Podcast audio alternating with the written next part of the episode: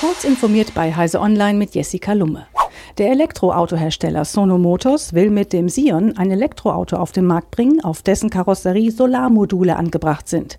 Dafür sind bis Ende September dieses Jahres 14.000 Reservierungen mit einer durchschnittlichen Anzahlung von 3.300 US-Dollar eingegangen.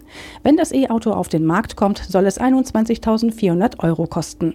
Vorher plant Sono Motors einen Börsengang in New York. Das Unternehmen habe bei der Börsenaufsicht SEC einen Antrag auf Registrierung seiner Stammaktien am Nasdaq Global Market gestellt teilte es mit.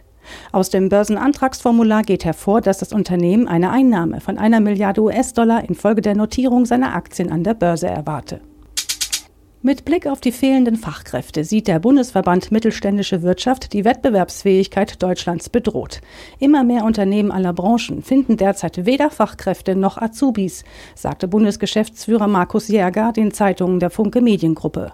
Das gefährde elementar die Wettbewerbsfähigkeit des Mittelstands und damit des Standorts Deutschland insgesamt.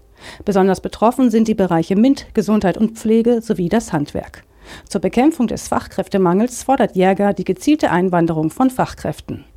Apples beliebter induktiver Doppellader für iPhone und Watch unterstützt die neue Schnellladefunktion nicht. Das Feature, mit dem man die Computeruhr um 33 Prozent schneller voll bekommen soll, benötigt einen neuen USB-C-Ladepuck, der beim MagSafe Duo schlicht noch fehlt, wie Apple bestätigte. Das ist allerdings nicht das einzige Problem mit dem MagSafe Duo. Wie Nutzer festgestellt haben, macht der zusammenklappbare Doppellader auch beim Apple 13 Schwierigkeiten.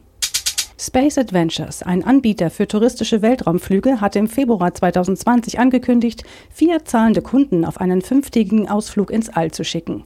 Die für Ende dieses Jahres geplante Mission sollte in einer Crew Dragon Kapsel des privaten Weltraumunternehmens SpaceX stattfinden.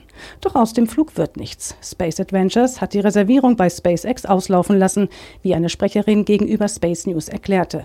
Wir haben die Mission einer Vielzahl potenzieller Kunden angeboten, aber Preis, Timing und Erlebnis passten letztlich nicht nicht zusammen.